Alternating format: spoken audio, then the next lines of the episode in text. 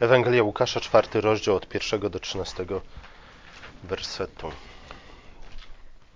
Zaraz po chrzcie Jezusa, a przed rozpoczęciem Jego misji, Duch Święty zabrał Jezusa na pustynię. To Duch Święty wyprowadził Go na pustynię. Tam Jezus przez 40 dni pościł, a następnie był kuszony przez szatana. Innymi słowy, to Duch Święty chciał, czyli Bóg Ojciec i Bóg Duch Święty chcieli, aby Jezus został, został przez te 40 dni poddany próbie, zanim rozpocznie swoją misję. Oczywiście 40 dni, czy też liczba 40 bardzo często pojawia się w Piśmie Świętym, właśnie w kontekście próby, ale też przygotowania. I tak 40 dni padał deszcz w czasie potopu, w czasach Noego.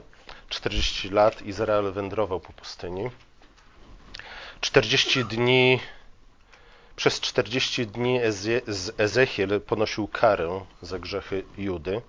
40 dni trwało oczyszczenie kobiety po urodzeniu chłopca. 40 dni Mojżesz pościł, zanim otrzymał tablicę z dekalogiem. 40 dni pościł Eliasz, gdy wędrował na górę Choreb. E, ta liczba powtarza się bardzo często, dlatego też kuszenie Jezusa powinniśmy odczytywać w kontekście tych wszystkich 40 dni albo 40 lat, które, o których czytałem w Starym Testamencie. Na czym polegała próba, której ojciec poddał syna? Wydaje mi się, że tę próbę powinniśmy kojarzyć z tym, co miało miejsce w czasie chrztu, a więc z deklaracją ojca, ten jest synem moim umiłowanym, w nim mam upodobania. Miało się okazać, nie? jakim synem jest Chrystus, miało się okazać, czy rzeczywiście y, spełni oczekiwania w nim pokładane. Oczywiście tu możemy się zastanowić, nie? w jaki sposób Bóg Ojciec mógł poddać Boga Syna takiej próbie, ale, ale dzisiaj nie ma czasu, żeby o tym rozmawiać. W każdym razie Mamy patrzeć na Chrystusa między innymi jako, nie tylko jako tego, który był prawdziwym Bogiem, ale też jako tego, który był prawdziwym człowiekiem i także jako tego, który był nowym, drugim Adamem. W tym przede wszystkim kontekście powinniśmy patrzeć na próbę, której został poddany. A zatem, czy syn dochowa wierności ojcu? Czy ojciec, ojciec znajdzie w nim upodobanie, także po próbie na pustyni? E, innymi słowy, czy rzeczywiście syn jest synem umiłowanym? E, synem przeznaczonym i wyznaczonym przez Ojca do, do spełnienia misji odkupienia świata. Próby, jakim został Jezus poddany na pustyni, były bardzo podobne, jeśli nie identyczne, z próbami, których, którymi poddał Bóg Izrael na pustyni w czasie 40 lat wędrówki. Izrael głodował, po to, aby nauczyć się, że nie każdym, że nie tylko chlebem żyje człowiek, ale każdym słowem, które wychodzi z ust pańskich. Izrael miał też nauczyć się, że tylko Bogu należy się cześć i zaufanie, że nie można dwom panom służyć.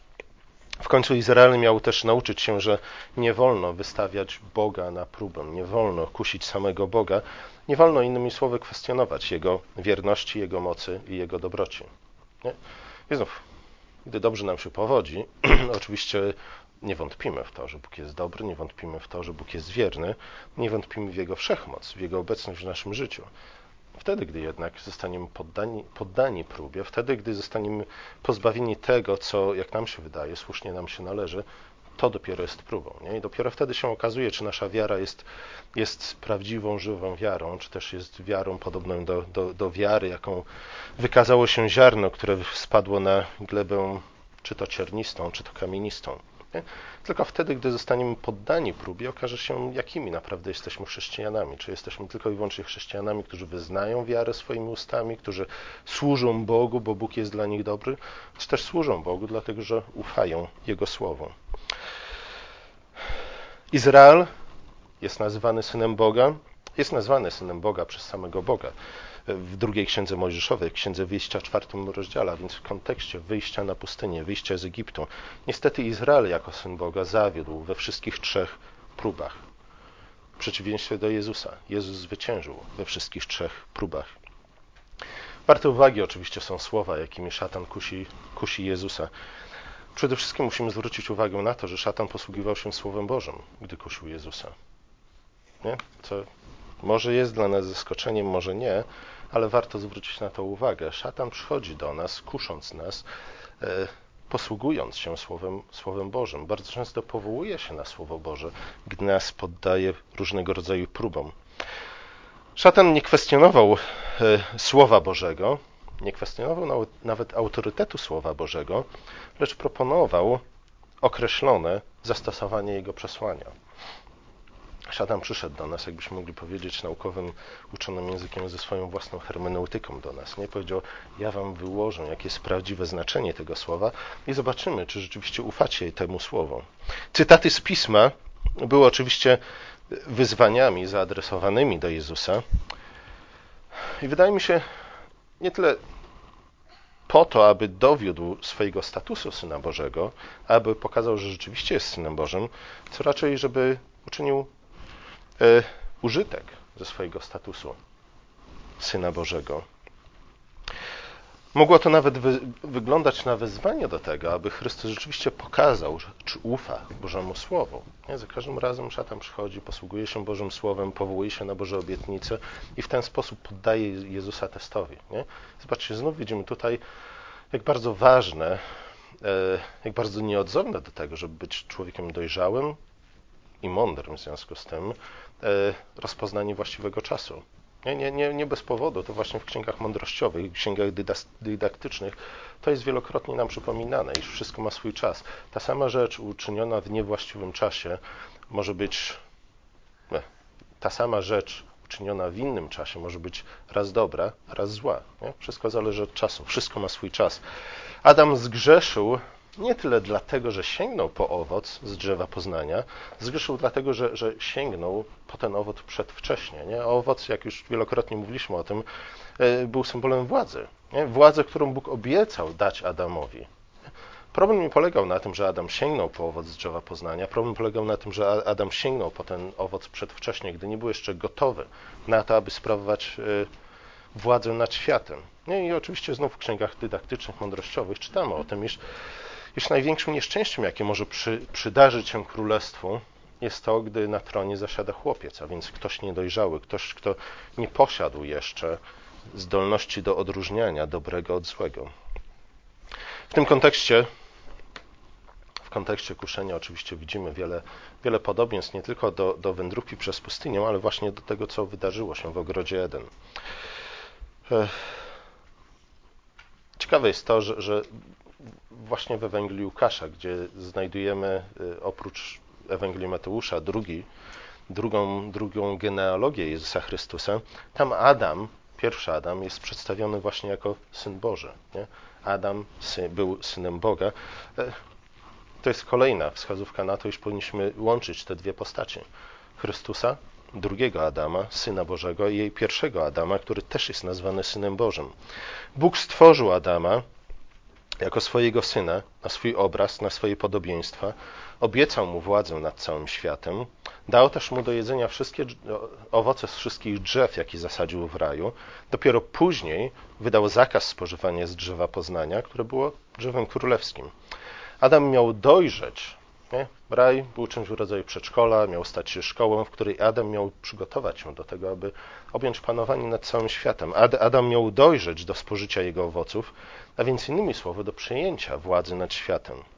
Sprawowanie władzy nad światem wiązało się z, przede wszystkim z gotowością oddania życia za świat. Nie? To, jest, to jest pierwsza podstawowy warunek sprawowania władzy gotowość do oddania życia.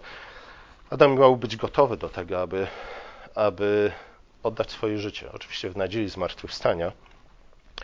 Y, Adam jednak chciał sprawować władzę, nie chcąc oddawać życia za świat. Innymi słowy, Adam chciał sprawować władzę, e, nie będąc sługą. Według i znów, szatan, gdy kusił Adama, dlaczego się odwołał? Bardzo często kuszenie, kuszenie Adama przedstawione jest właśnie jako zakwestionowanie słów, słów Bożych, ale wydaje mi się, że, że szatan raczej próbuje odwoływać się do, do Słowa Bożego, próbuje e, odwoływać się do obietnic, jakie Bóg złożył Adamowi, po to, żeby zachęcić Adama do tego, aby wystawił Boga na próbę, czy rzeczywiście spełni te obietnice. W kuszeniu, Adam, w kuszeniu Adama e, z ust węża padają tego typu słowa. Nie? Mówi, staniesz się jak Bóg. E, czy jest to do końca fałszywe twierdzenie? No nie za bardzo, dlatego że Bóg stworzył Adama i na swój obraz i swoje podobieństwo. Nie? Pod pewnymi względami mamy być jak Bóg i Bóg chce, abyśmy byli taki, tacy jak On. E, Bóg obiecał Adamowi przekazać władzę nad całym światem. Nie? E, drzewo poznania było drzewem królewskim. Owoc z tego drzewa oznaczał władzę nad światem. I znów wąż przyszedł do Adama i powiedział: Bóg obiecał, ci, Bóg obiecał przekazać ci władzę nad całym światem. Nie? Zobaczymy, czy do, do, dotrzyma tej obietnicy.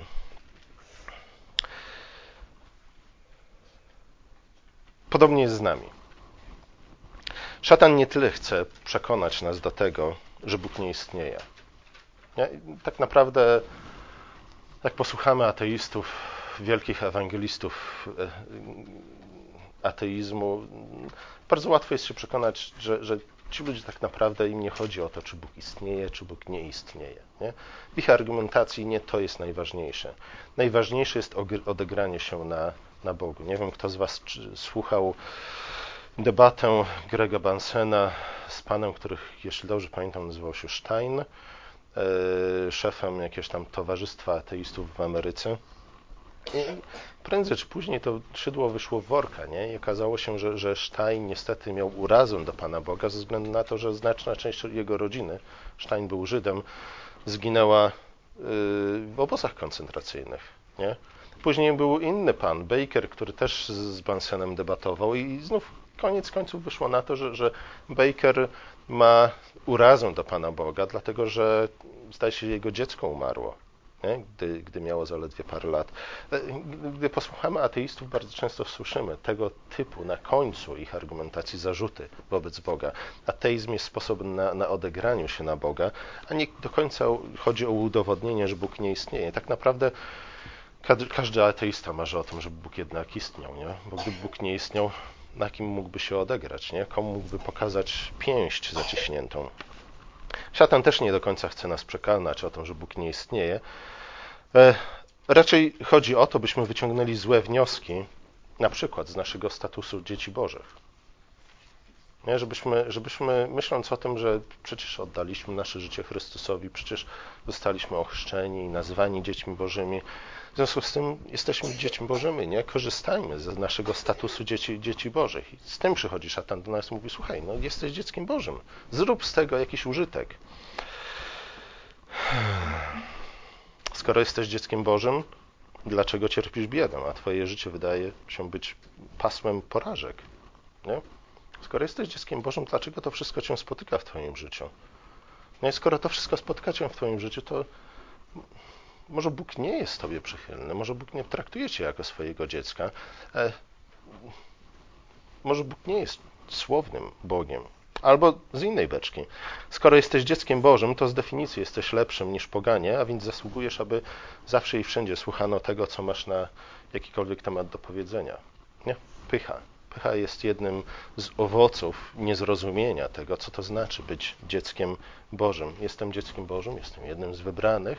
Nie?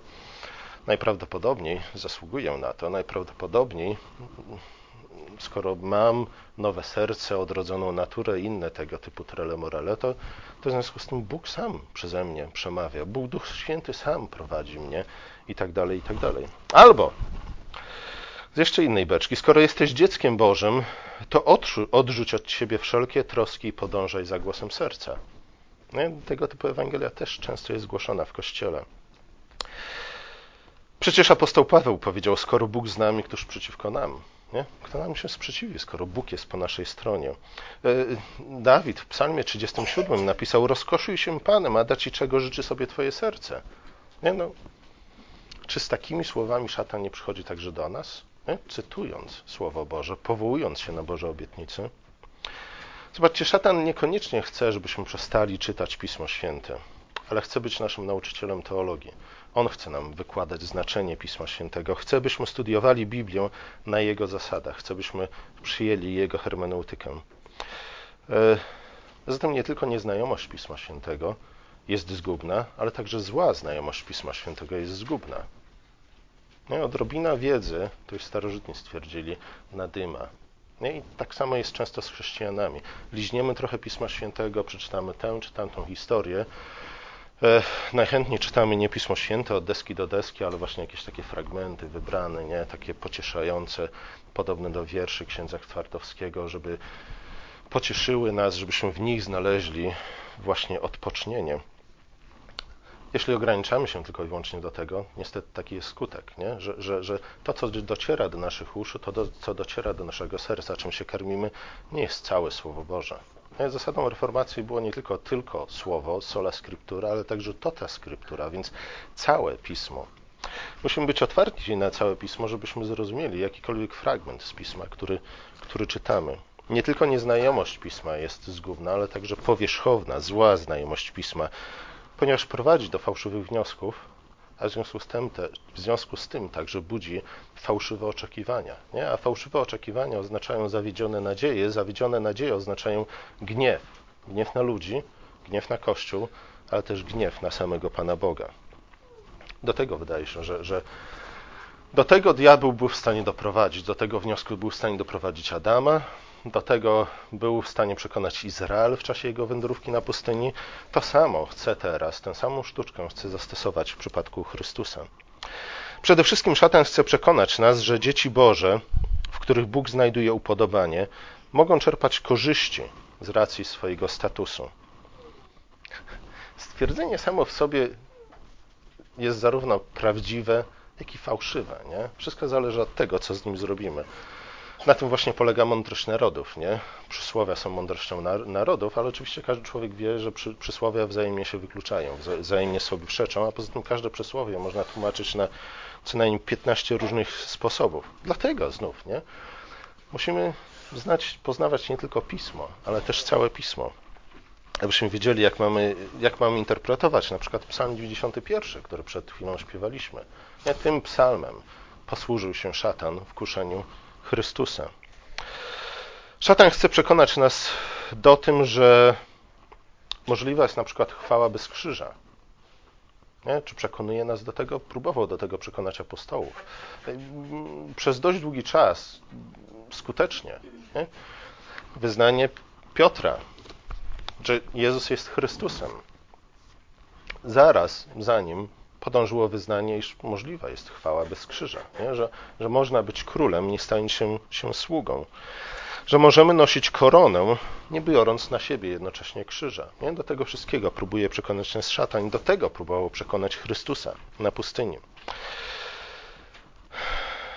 Tak, w ten sposób, aż do zmartwychwstania Chrystusa, myśleli apostołowie, co widać na przykład po kłótniach o tym, który z nich jest najważniejszy. Widać to też po prośbie matki Jakuba i Jana, aby jej synowie zasiadali w Królestwie Bożym po prawicy i po lewicy Chrystusa, nie? żeby byli tymi najważniejszymi. Fakt, uczniowie poświęcili coś dla Chrystusa. To nie jest tak, że oni z niczego nie zrezygnowali idąc za Chrystusa, ale wydawało mi się, że wystarczy poświęcić trochę dla Chrystusa, aby w zamian otrzymać od Niego wszystko. Nie? Chrystus od razu wyprowadza ich z błędu. Mówicie, słuchajcie, musicie oddać dla mnie wszystko, nie? włącznie z waszym życiem. Jeśli mam przekazać wam rzeczywiście władzę nad światem, tak jak Bóg to obiecał. Jezus odrzuca te wszystkie tezy. Mówi, że Bóg zbawia nas nie od cierpienia, ale poprzez cierpienie. Nie? Z drugiej strony, jak, jak często właśnie tego typu fałszywa Ewangelia jest głoszona dzisiaj w kościołach, nie? Przyjdź do Chrystusa, On rozwiąże wszystkie Twoje problemy. Przyjdź do Chrystusa, On napełni Twoje życie nieustającą radością. Przyjdź do Chrystusa, a On uwolni Cię od cierpienia. Chrystus umarł po to, żebyś Ty nie musiał umierać. Nie? Jak często słyszymy tego typu słowa. Fałszywa Ewangelia pochodząca, sorry, wybaczcie mi słowo, z samego środka piekła. E, Jezus twierdzi, że władza oznacza służbę. Nie? W pewnym sensie wszyscy się z tym zgadzamy. Oczywiście, że władza oznacza służbę, nie? Ale, ale jak często, gdy, gdy zaczynamy sprawować jakąkolwiek władzę, e, zaczynamy stawiać ludziom wymagania. Nie? Oczekujemy, by to nam służono. Chcemy być rozkazodawcami, a nie tymi, którzy służą. Chrystus mówi, że do sprawowania władzy wymagana jest dojrzałość i mądrość. Nie? Z tym też nie mamy problemu, dlatego że jakich ludzi jest najwięcej na świecie? Nie? lekarzy i nauczycieli. Każdy, każdemu z nas wydaje się, iż, iż zjadł wszystkie rozumy. Może dlatego coraz mniej czytamy. Nie? A jeśli czytamy, to czytamy newsy po to, żeby mieć o czym plotkować z sąsiadami. Chrystus mówi, że zły, zły władca to władca, który sprawuje władzę dla własnej korzyści, chce, by ludzie, a nawet Bóg jemu służyli. E, to ludzie, to, to, człowiek, który miast słuchać Boga i ufać Jego Słowu, nie? całemu Słowu, a nie tylko wybranym fragmentom, e, kieruje się własnym wyobrażeniem na temat tego, co dobre i złe, a na dodatek, ponieważ zna Słowo, nie całe, ale trochę Słowa, jest przekonany o tym, że, że te jego wyobrażenia o tym, co dobre i złe, ukształtowane są w oparciu o, o Słowo Boże. Mam nadzieję, że, że, że widzimy, widzimy, iż tę historię o kuszeniu Chrystusa nie powinniśmy traktować tylko i wyłącznie jako instruktażu, jak my sami mamy walczyć z pokusami. Ja bardzo często niestety i, i, coraz częściej chyba w ten sposób traktujemy Pismo Święte, nie? Jako, jako księgę, która nas, jako traktat etyczny, mając nas pouczyć na temat tego, co jest moralne, a co nie jest moralne, jak mamy walczyć z pokusami, jak mamy zachować swoją własną, osobistą czystość itd., tak itd. Tak e, jeśli w ten sposób odczytujemy tę historię, to tak naprawdę traktujemy Pana Boga jak, jak jakiegoś surowego policjanta, który tylko czeka, aż potkniemy się po to, żeby wytknąć nam nasze winy. E, tak jakby rzeczywiście najważniejsze było zachowanie osobistej czystości, uwolnienia osobistego się od, od grzechu. Jak, znów, nie zrozumcie mnie nie złe. Nie, nie, chodzi, że to jest, nie chodzi o to, że to jest złe, ale jeśli tylko wyłącznie do tego ograniczamy e, zbawcze dzieło Chrystusa, nie, do zbawienia poszczególnych dusz, to znów nie, nie, nie rozumiemy tego, o czym mówi Pismo Święte. Nie, nie, nie pamiętamy o takich tekstach jak na przykład z ósmego rozdziału listu do Rzymian, iż, iż całe stworzenie oczekuje na, na pełnię zbawienia. Nie? Chrystus przyszedł po to, aby oddać życie za, za świat, umrzeć za życie świata, a nie tylko za poszczególnych ludzi. Może więcej będziemy mówić o tym dzisiaj na katechezie, bo jakoś to się wiąże z tematem, który poruszamy. Zobaczcie, w kuszeniu Jezusa nie chodzi tylko o prywatną, osobistą pobożność. Jezus był kuszony jako król, był kuszony jako nowy drugi Adam, był kuszony jako nowy Izrael. Jego porażka lub zwycięstwo wiązało się nie tylko i wyłącznie z jego osobistym losem. Nie? Od jego porażki albo zwycięstwa zależał nie tylko i wyłącznie jego osobisty los, tego czy on sam dokona biegu, ale zależały losy świata. Królestwa Bożego i, i tych, dla którego zbawienia przyszedł na ten świat. Jezus odpiera pokusy nie tylko po to, aby zachować własną duszę w czystości, lecz przede wszystkim po to, aby uwolnić świat od grzechu i dać mu zbawienia. Ambroże, którego Roman ostatnio odwiedził, e, stwierdził, i, i myślę, że, że, właśnie w tych kategoriach mniej więcej powinniśmy patrzeć na, na kuszenie Jezusa. Ambroży stwierdził, że kiedy Adam uległ pokusie, Bóg wygnał go z raju na pustynię. Z dala od drzewa życia i z dala od drzewa poznania.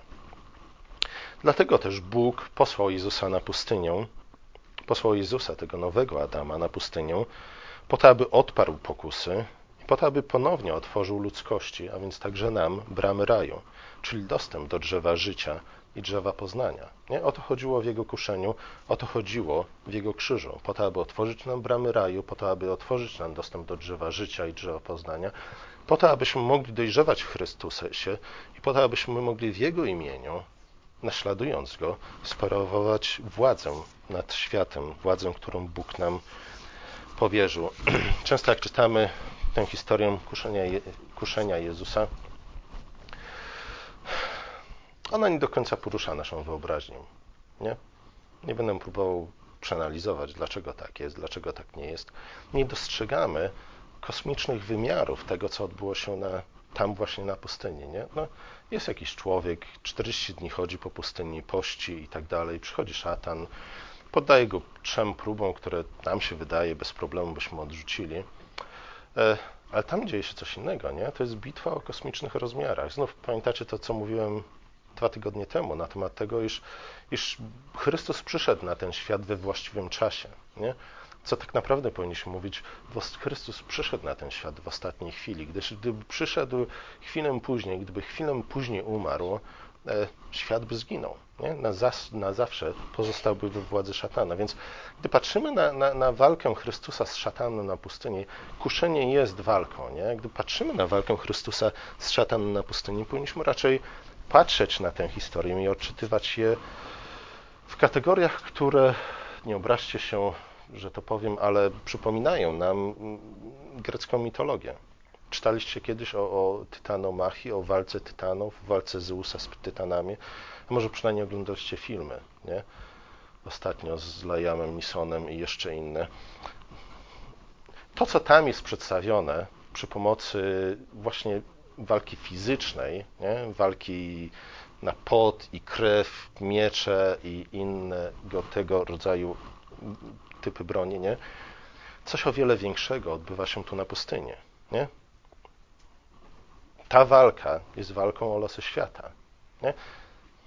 Chrystus, który by cofnął się na chwilę przed szatanem, przekreśliłby wszelkie plany zbawienia świata. Nie? W tych kategoriach powinniśmy na to patrzeć, a także powinniśmy patrzeć i odczytywać kuszenie Chrystusa e, w kontekście całej historii, jaką opowiada Pismo Święte. Upadku Adama, upadku Izraela na pustyniu, ale też tych wszystkich prób, którym Bóg poddawał swój lud, czy też swoich wybranych proroków, właśnie prowadząc nas do, do momentu, w którym przyszedł Chrystus, drugi Adam, nowy Izrael, który e, zwyciężył w walce z szatanem i dzięki temu otworzył nam bramy raju.